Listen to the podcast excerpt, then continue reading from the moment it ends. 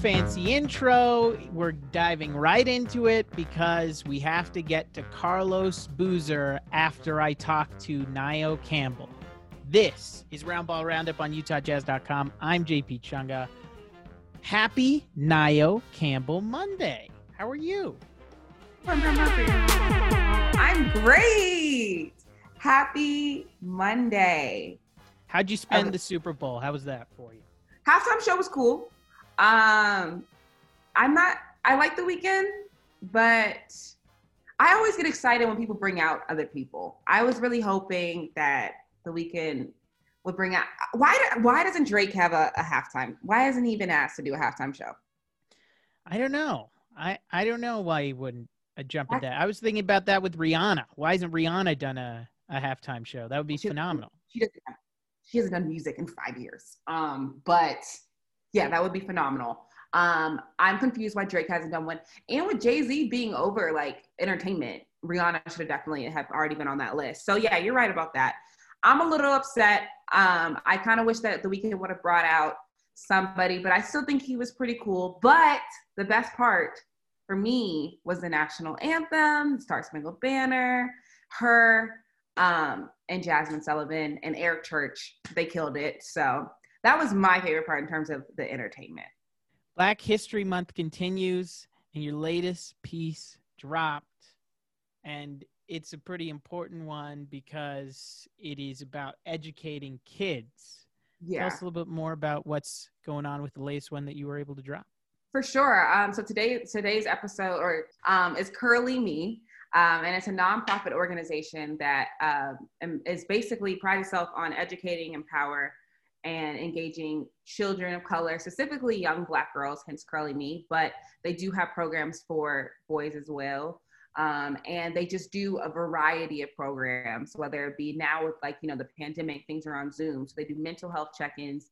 They do, they brought in Black clinicians to like talk with kids. They've had conversations about race. They have events, career fairs where kids can see um, representation in the different fields in a variety of fields. So we got to talk to the uh, founder, Alicia Darrisaw, who's actually originally from Jersey.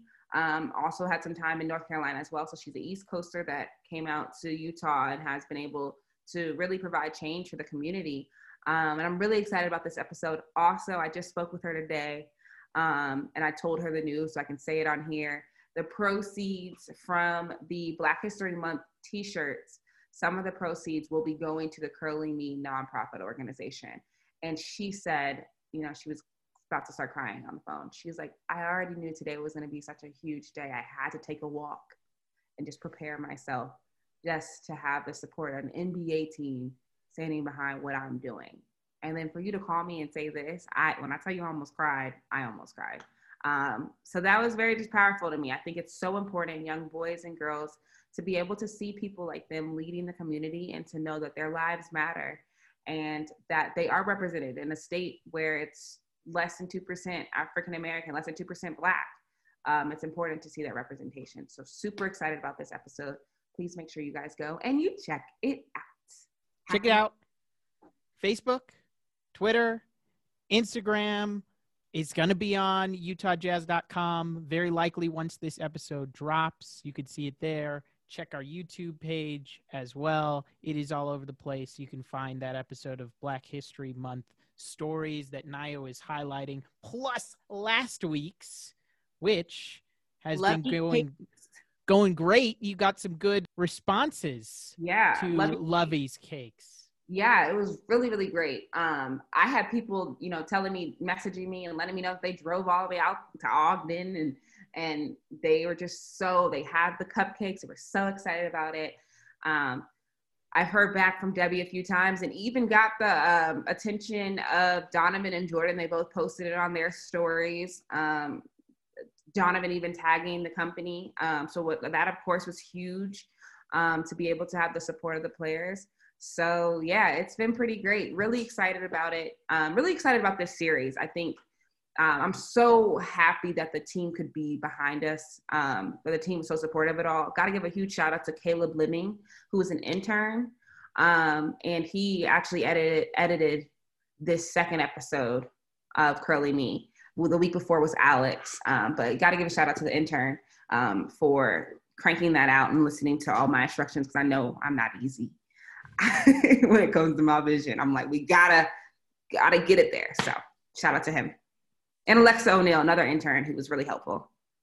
Shout out to everybody. Shout out JC, Jerry Carter. JC, shot, uh, Cole, uh, gotta shout out Josh. We can shout out everyone, creative team, social team. Shout out to shout out to you for bringing me on to talk about it. It's a team win. Great team win. Speaking of team wins, Jazz. I got you picked it up. You picked it up. Of 15 of the last 16 playing so well, four wins on the trot after that loss to the Nuggets last weekend. They're playing really well. And frankly, they've got one against one of the teams that you really care about, Niall, the Boston Celtics. You grew up a Celtics fan.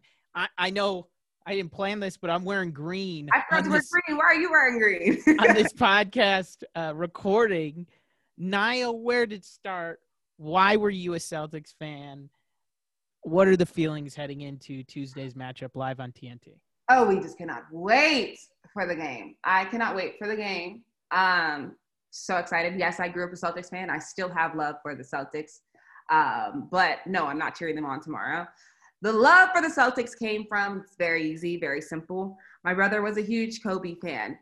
All right.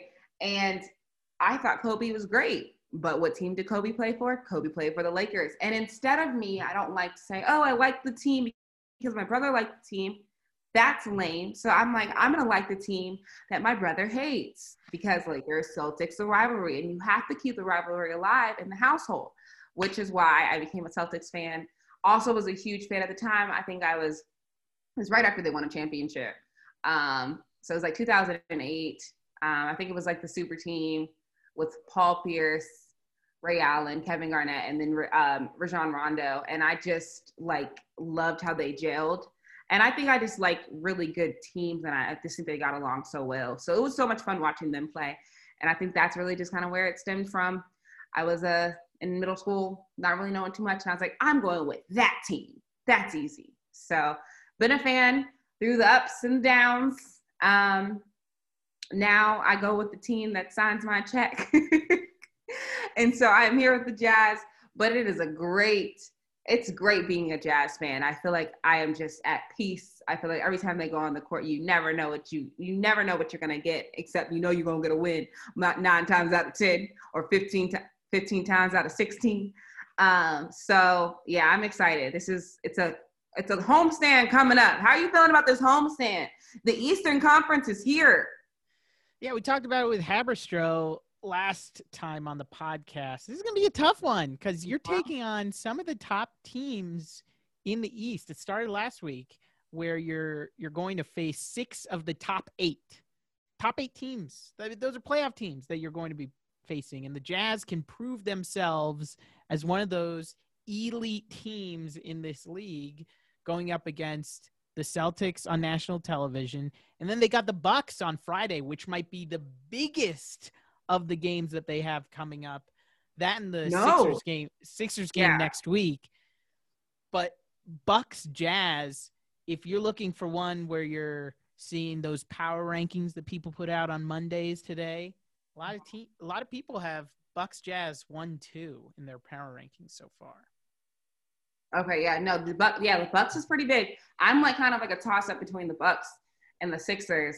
Um, but we can't forget that there's a back to back against the Heat the next day. And of course, like the Heat, you know, they're not a playoff team right now, but they were in the finals last year. So it could, we don't know what we're going to get. And then back to backs are not easy. We've done them before, we've done pretty well, clearly. Um, but we don't know what we're going to get. So this is pretty, pretty interesting. Um, I'm excited for it. I'm nervous because they're all home games. Um, it's gonna be interesting. I'm like, I'm, I'm, I'm with you on that. I'm like, I'm looking at the power rankings. I'm like, this is this is crazy. But the way this team has been playing, I, do you want? Do we play? Can we place um, guesses? Because we can't place bets. But can we play guesses? You can no? do guesses. Yeah, sure. Guesses. Educated guesses. Educated guesses. 15 out of 16 games that we have won since beginning of the year. Um, I want to say for four for four. Just go there. Four for four. That would Let's be pretty go. bold. no, I think. Well, yeah, four for four. I'm going four for four. I think if you head out of this tough stretch, three wins, okay, you win more than you lose and above 500, that can set you up for a nice finish to February because it only gets harder. You've got the Clippers at the end of the month, the Lakers as well, and then heading into the All Star break, Yeah. you're also going to see this Sixers team once again before you wrap things up. So setting themselves up with wins against the East could go a long way. Yeah, so I'm thinking like I say four for four because I want to speak positively. Um, but I do think that if they were to lose one game, surprisingly, I don't think it's going to be to the the playoff, the ones that are in the playoff. I think they're actually going to beat the Celtics, Bucks. Knock on wood for all of this, but Celtics, Bucks, and Sixers. I think with the coming off a back to back, um, playing the Bucks and then going because they're going to probably go really really hard for the Bucks. I'm nervous about with the Heat how tired people are going to be feeling and all that great stuff. And the Heat have a lot to prove. They have a lot to prove right now. So if that's that might be the one game that could be because you win you win the Bucks game, you're on a high, and then you face the Heat, and it, it's going to be it's not going to be easy. It's not going to be easy. And then you have a little bit of a break if you lose, and you have to face the Sixers. You have momentum. I'm okay with that as well. So we shall see. And you have to keep an eye on Mike Conley. How how is his hamstring doing? Uh, you saw how it affected the team against Indiana. They were able to grind out that win, yeah. but it took a little bit more than just a, a normal Jazz blowout that you've been accustomed to watching over the last couple of weeks. But he really is so crucial to the way that they play offensively. Will he be available come Friday night against those Bucks and those Heat on Saturday? We'll see. Yeah. I'm praying that he's, you know, okay. I'm praying that he was just being smart. He knows his body. He's a veteran in this league, so he knows. Okay, I'm feeling this is feeling a little weird here. Let me sit out. Let me go back to the locker room and let me sit this one out um, and get my body right. Versus him pulling or doing something any any more real strain on his hamstring. So praying that he'll be all right. That he takes these next. Maybe he takes tomorrow as a rest. Um, and yeah, just just cross his fingers on that. Or yeah, I don't want him sitting out for the Bucks, but at the end of the day, health comes first. Your body comes first. You have to listen to your body. So prayers up for him. Um, but it is great to see how the team is able to adjust. Uh, when one of their stars, with all star voting, you guys can vote for Mike Conley, um, with one of their stars being out. And, and Donovan having the almost triple double Yeah. against Indiana. He took so much of the Mike Conley playmaking role, having those 11 assists, almost notched it with that last rebound at the end, but he couldn't get it before the the horn. Who was the last person to get a triple double? Guest on this podcast coming up Really? right after you, Carlos Boozer against the Sonics. Wow. hold on for that. Carlos Boozer also relates to our Jordan Clarkson moment of the, of the day. So remind me when we get to Jordan Clarkson in just a minute. I want to hear from you just because we gave you some homework over the last podcast. How's it going? You decide to dive deep into a hundred things every jazz fan should know. I am enjoying this exercise because as the Jazz get better, they're going to get more fans. People are going to jump onto the boat. Let's educate people and get them into the fold. You are someone coming from Washington, grew up a Celtics fan, learning about this team. What did you pick up? Cracked it for sure. First of all, um, I have to give a major shout out to our teammate Aaron Falk because he is a celebrity and he is in this book. Um, he has witnessed a lot of jazz history at his tender age of 21, and we are so thankful to have him. Um, Barely drinking age. Aaron barely Falk. drinking, barely, barely drinking. Um, but yeah, no. Uh, the first few stories are kind of things that you kind of already know, um, but it gives you a little bit more of an in depth. Talks about like the first one is John Stockton and Karl Malone, and then you get a chapter on Karl Malone and a chapter on John Stockton, then you get a chapter on Jerry Sloan, who are all such key people um, and people people of this organization. You have foreword from Frank Layden, who is former NBA, uh, former coach and general manager, um, and it's interesting because it's it's so cool to see. I didn't realize how John Stockton and Karl Malone, when they were both drafted, how um, they weren't people that I wasn't around during that time when they were drafted. So people were not super excited about them. They're like, for John Stockton, they're like, why are you picking up another point guard? He got booed yeah. when they announced why, the name. Why are you doing that? And then with Karl Malone, he was later on down in the draft, 13th pick, which is a coinky dink because so was Donovan Mitchell. Um, so it's interesting like reading that i didn't realize that they were not um, welcomed fully with open arms but their relationship i mean to be teammates for so long that's insane. Like that that's insane to know they have a real true bond. Um, but you hear about john stockton and the first thing you think of is karl malone. So interesting to read that reading about jerry sloan's and his techniques and oh I didn't realize again another thing that I didn't I didn't get to witness was the shot um, that mm-hmm. John Stockton had against the what team was it? What team was it? What team? Rockets. Rocket, of course, the Houston Rockets, who we are always um, competing against. It seems like we're always competing against uh, in big playoff games and big playoff series. Um, but against the Rockets, I didn't know the shot. I don't. I didn't really know about the shot, which is known as one of the biggest plays and moments in NBA history. So, kind of reading about that. And then it is interesting reading about John Stockton because they talk about how he was really, you know, he would have such a great night, but he would point it back to the team. And a lot of our players are like that on this very team. They always, you know, they can have a great night, but they're like, I got, I had a great night because this person did this. This person had uh, a great assist here. It was because, oh, he got the rebound and that's how I was able to get the shot. And I think that really makes this team stand out and super special. And it's interesting to to read about John Stockton and see that he kind of had that similar mentality. It has been one of the ethoses of this entire organization since Stock, since Karl and, and Frank Layden, even back to the U- old Utah Stars. I just finished another book about basketball. It's called Loose Balls no, not an FCC violation. That's the actual title. Okay. It's about the ABA, the American Basketball Association. So you had the ABA and the NBA. And guess who is with the Utah Stars? Ron Boone, radio broadcaster for the team. Got to read up on that. But there's such a, a history of thinking team before the individual with not only that organization, the Utah Stars, and with the Utah Jazz. I'm glad you're getting into it. Did you watch the clip of of John hitting that shot? No, I haven't got to watch it yet. I haven't to go watch it. Pull it up right now. Pull it up right now, and let's get a live reaction of you watching the shot. Mind you, mind you, I, I'm also a little bit young. wasn't able to have a great memory of this watching it. I was just a, a little little baby. It's one of those things growing up here that you start to learn about. Yeah. You being new to here, do you have it queued up? Uh-oh. Stockton, open three. Hit! John Stockton sends the Utah Jazz to the NBA Finals. He is off the ground. Oh, Charles Barkley.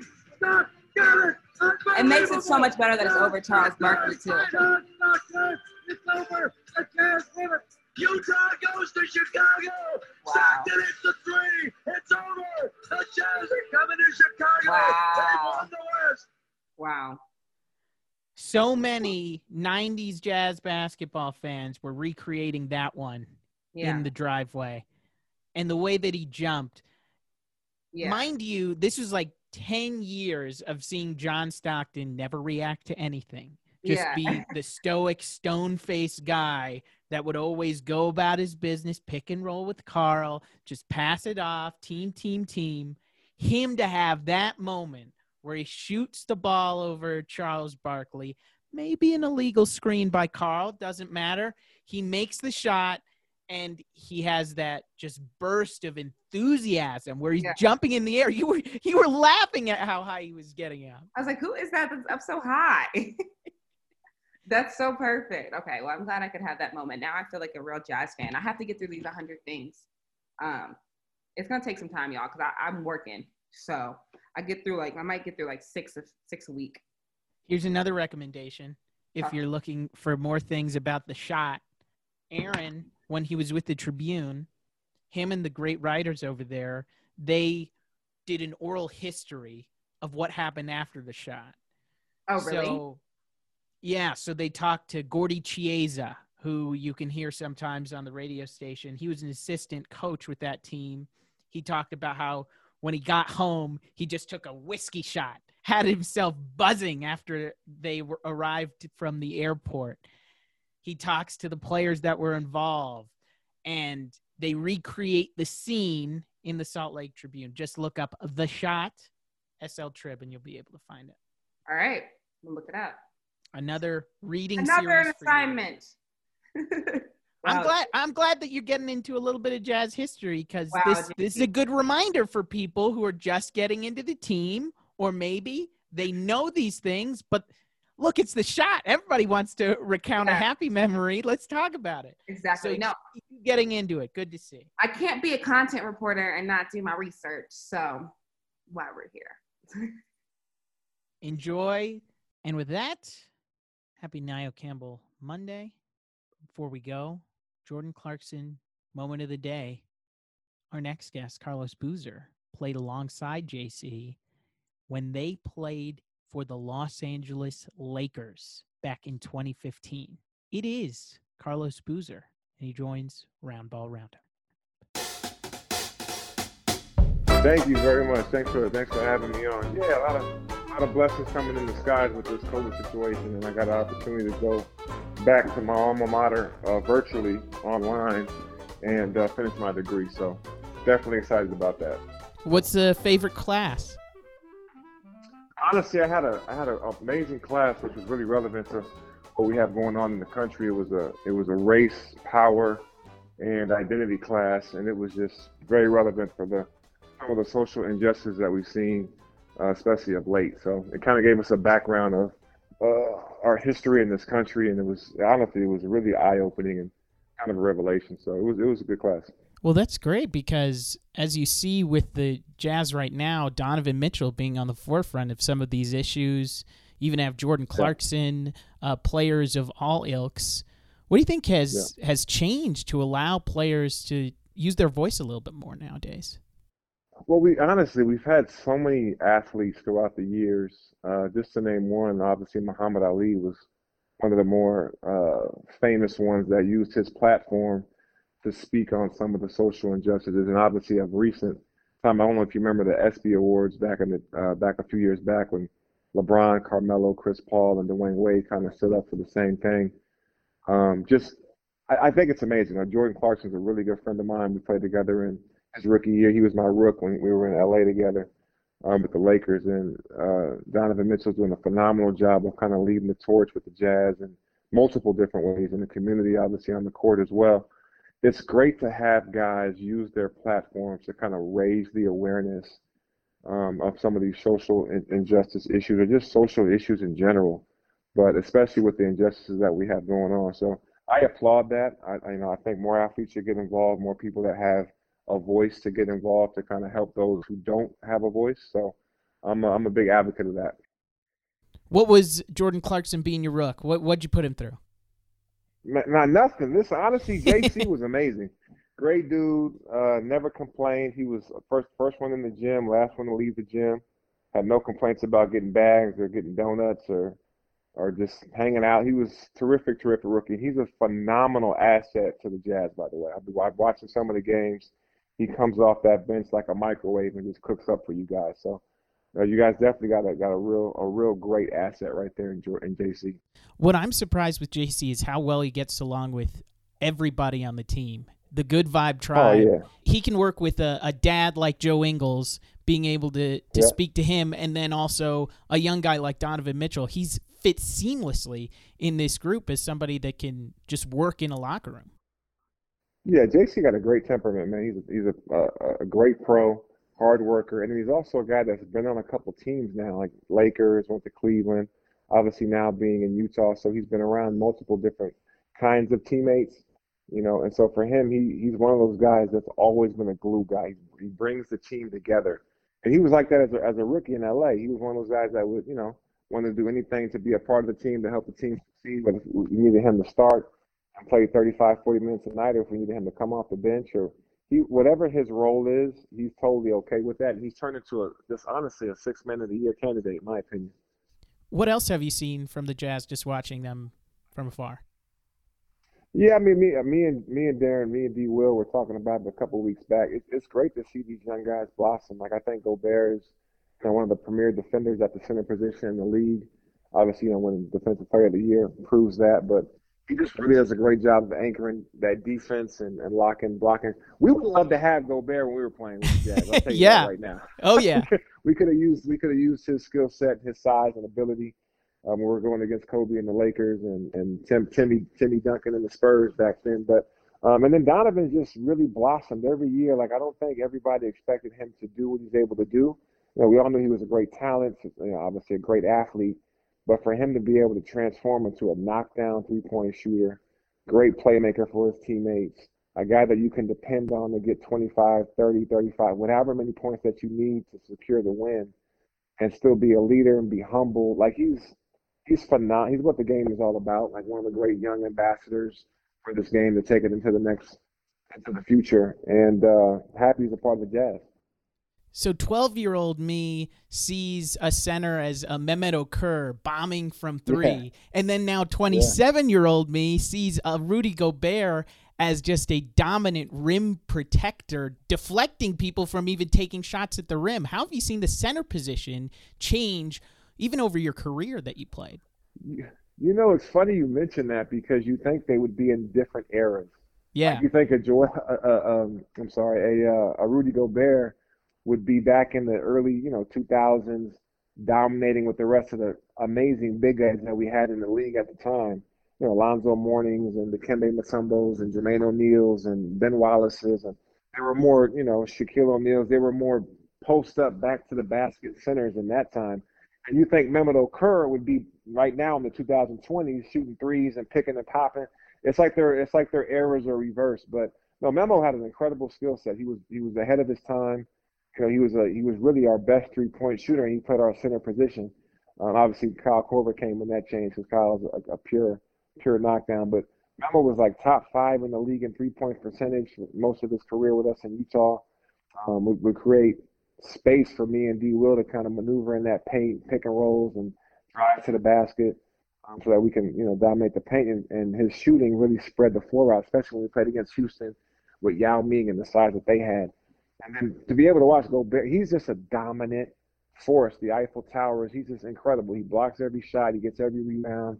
Um, and if he doesn't block the shot, he changes people's shots in the paint, which is what you want from that center position.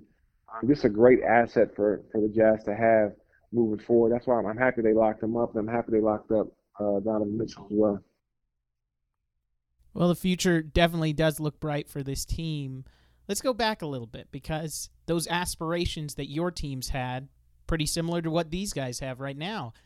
What did it take to get to the Western Conference Finals? What were the blood, sweat, and tears that you guys had to pour in to be able to accomplish your goals once it got to the postseason? Yeah, I mean, we first of all we were blessed with with legendary, you know, Jerry Sloan. May rest in peace. He, to this day, is my favorite coach that I got to play for in the NBA.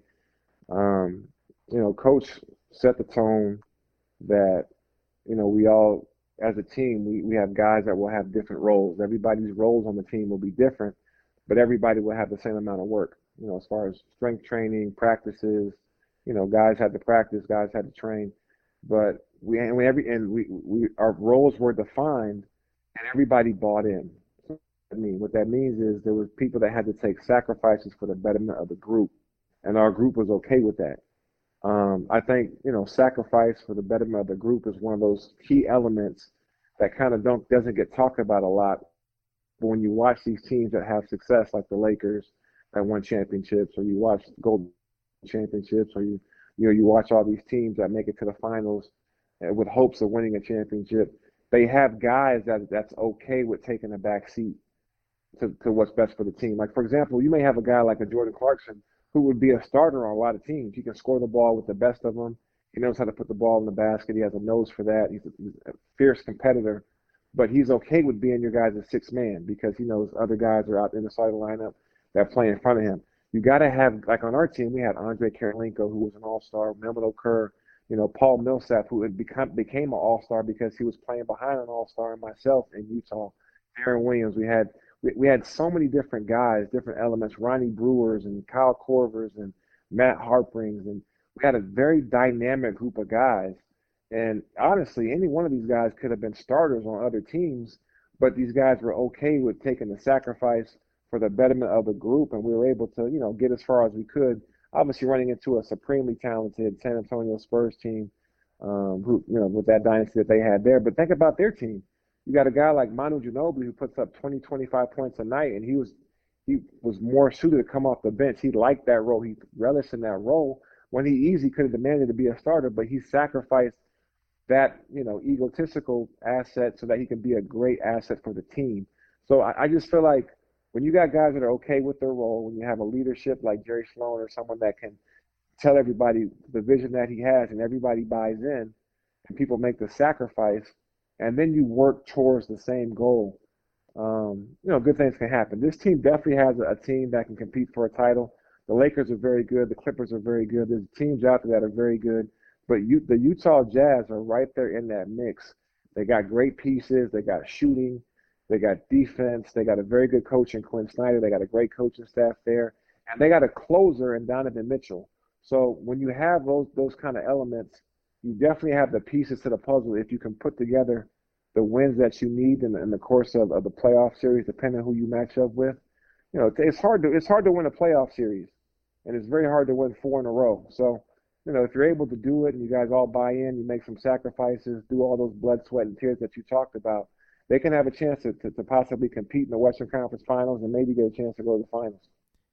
I hear you bring up Quinn Snyder, and I think of another Dookie in the NBA. What is it in the water that gets you guys as sort of that pipeline to this league? I mean, you got to have a certain couple of tangibles to get to Duke. You know, like Coach K does a great job of recruiting guys that can handle, you know, just to be in the fire. You know, sometimes you gotta you gotta have guys that are okay being uncomfortable. That's what it's going to be. And as, as you continue to go through your career, you're going to grow. And one of the, you know, one of the the only way you can really grow is by getting outside of your comfort zone, which means you got to be okay with being uncomfortable. And so that's what Coach K looks for: guys that are okay with being uncomfortable and don't have a don't have a ego in the way of being able to grow and go through some of the growing pains that come with it. You know, Quinn Quinn's actually the one that recruited me to go to Duke. Uh, phenomenal coach. He was actually a phenomenal player, first of all, and then did a, great job there. Did a great job at Missouri. Has done a great job with the Utah Jazz, as you guys can see the success that you have there. And you can tell by a great coach when you see the response of the players. The players respond to Quinn, and that's that's how you know he's a phenomenal coach. Um, so I'm very happy for him, very excited for him. Uh, obviously, you know he's doing a great job with this team, and I, honestly, I'm, I'm rooting for him to get a championship. It's a tall task. There's some really talented teams that are sit, at the top of the Western Conference, and there's some really talented teams at the top of the Eastern Conference as well. So, um, you I, I do think that the Jazz are one of those real contenders that have a chance to come out the West. Was Quinn there for the Coach K Army helmet story? He was not there. No. So when I got when I, he recruited me to Duke, I'm glad you heard that. But I, when he recruited me to Duke, the year I came in was the same his first year at Missouri. Okay. So I never got a, actually got a chance to to to play under under Quinn, but um, you know his career really took off as a head coach after after he recruited us to Duke. Well, take me back to that Coach K Army helmet story. Yeah, we, we really we lost a tough game. I want to say it was like we lost a game at Clemson or at Florida State, um, and coach felt like we didn't attack. We just weren't in an aggressive mind state. We weren't playing Duke basketball how we normally play, and we're we're usually the aggressor on offense and defense. But for some reason, that game we that game against Clemson or that game against Florida State, we took a L because we weren't playing. You know, we weren't being true to who we truly are, like our, our real identity. So we get back and we we got a big time game with a big time rival in the Maryland Terrapins coming up, and they were I think they were ranked in the top five or top ten, just just like we were. We actually met them in the in the uh, semifinal the Final Four that year, and this game was, you know, regular season game, but to us, these uh, every game that we played meant everything to us. We wanted to prove that we were the best team in the country every year, and we fell short that that that game on that Saturday night to to Clemson or Florida State. So we get in the locker room for the Maryland game, and uh, the entire room is snow white. Looks like Papers all Utah right now. yeah, looks like looks like Park City, Utah, Salt Lake right now. So you open the door to the locker room, and there's little white pieces of paper all over the locker room, in the bathroom stall, in your locker where your jersey hangs at, uh, on the TV where we watch film, and the inside of the paper on every single piece of paper was the word attack. And so we're like, "Damn, we can't even get dressed. So we all just sit down. We're waiting for Coach to come in. Coach K does a somersault, rolls into the locker room with the Army helmet on, Army fatigue helmet on, and goes, attack! After we watched like a 20 minute clip of Braveheart when the guy's riding on the horse, getting his troops ready to go into battle. Um, 60 year old guy rolling into the locker room, you know, Coach K with all his accomplishments still has that incredible touch to be able to motivate some 18 year old kids to get them to get outside themselves and get uncomfortable and so that they can grow and come together as a team and go out there and attack against Maryland. Coach K, seriously, may be the best motivator I've ever seen, most creative motivator I've ever seen in sports. Well, and I'm sure he's shown it at not only that college level, but doing it with the Olympic team, motivating Yeah, players. he was great. I- Yeah, he was great. How does he do that sort of dance when you're going from college students to now you're working with professionals at the Olympics? Yeah, I mean, I think I- I tell people all the time, like one of the greatest gifts that Coach K has is being able to unite people from around the around the globe. Like he recruited me out of Juneau, Alaska. Jay Williams was coming from New Jersey. Dunleavy was coming from Oregon. Casey Sanders was coming from uh, Florida. Shane Battier was coming from Michigan. Like he was able to recruit guys um, and and get them on campus or get them in a gym and and, and let them believe that they need the guy next to them, and that guy needs the guy next to him, and that guy to make everybody a team. It's like that army mentality. Like you need the guy next to you to survive. That's what he does in a very short period of time to have us all fighting for this a common goal, whether it's an NCAA championship or in this case with the Olympic team, gold medals. And so, because he has that unique skill to unite people from all over the globe, you know, the great thing about uh, coaching pros is that we're already self motivated. So you don't have to motivate us. We're here because we want to win a gold medal. We're, we're willing to sacrifice our summers so that we can, you know, represent our, the United States of, of America in the Olympic Games and compete to win a gold medal. So that that element is already there. You got 12 of the dopest players on the planet and the same gym on the same team. Our team was loaded. We had, you know, LeBron James and Kobe Bryant, Jason Kidd were our captains, and we had Dwyane Wade and Carmelo Anthony and uh, myself and Dwight Howard and Chris Bosh, and then our point guards uh, outside of Jason Kidd was Deron Williams and Chris Paul, and then we have Michael Redd, who was a knockdown shooter, great scorer, and then we had a kind of a, a Swiss Army knife and and and Tayshaun Prince, who won a championship with the Detroit Pistons, kind of an unsung hero with that group. Um, we had a loaded squad of 12 great players. We had a phenomenal coaching staff with Coach K and Gregg Popovich and my Jim Boeheim and, and the, the you know Steve Wojciechowski, Johnny Dawkins, the whole you know Duke crew. Um, but it was just one of those incredible atmospheres where Coach just knows how to. He's a great leader of men. He knows how to reach players and get them on the same page, and um, that's what he did with our team. And again, what I talked about earlier in the in the podcast about the Utah Jazz and how we were able to make it to the Western Conference Finals, and, and basically guys sacrificing uh, individual accolades for the betterment of the group. That's what we did with this 2008, you know, Olympic team. Um, our start. Let me tell you our starting five. Our starting five was Jason Kidd, uh, Kobe Bryant, LeBron James, uh, Carmelo Anthony, and Dwight Howard. Who do you think led our team in scoring? LeBron? No, the great guess. He played and he played out of his mind. Great guess. Dwyane Wade, off the bench, was our leading scorer with that Olympic team.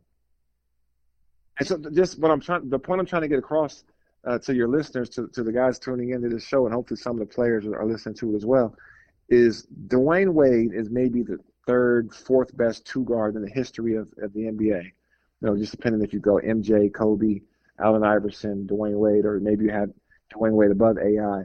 But he's probably the, the fourth best, third or fourth best two guard of all time.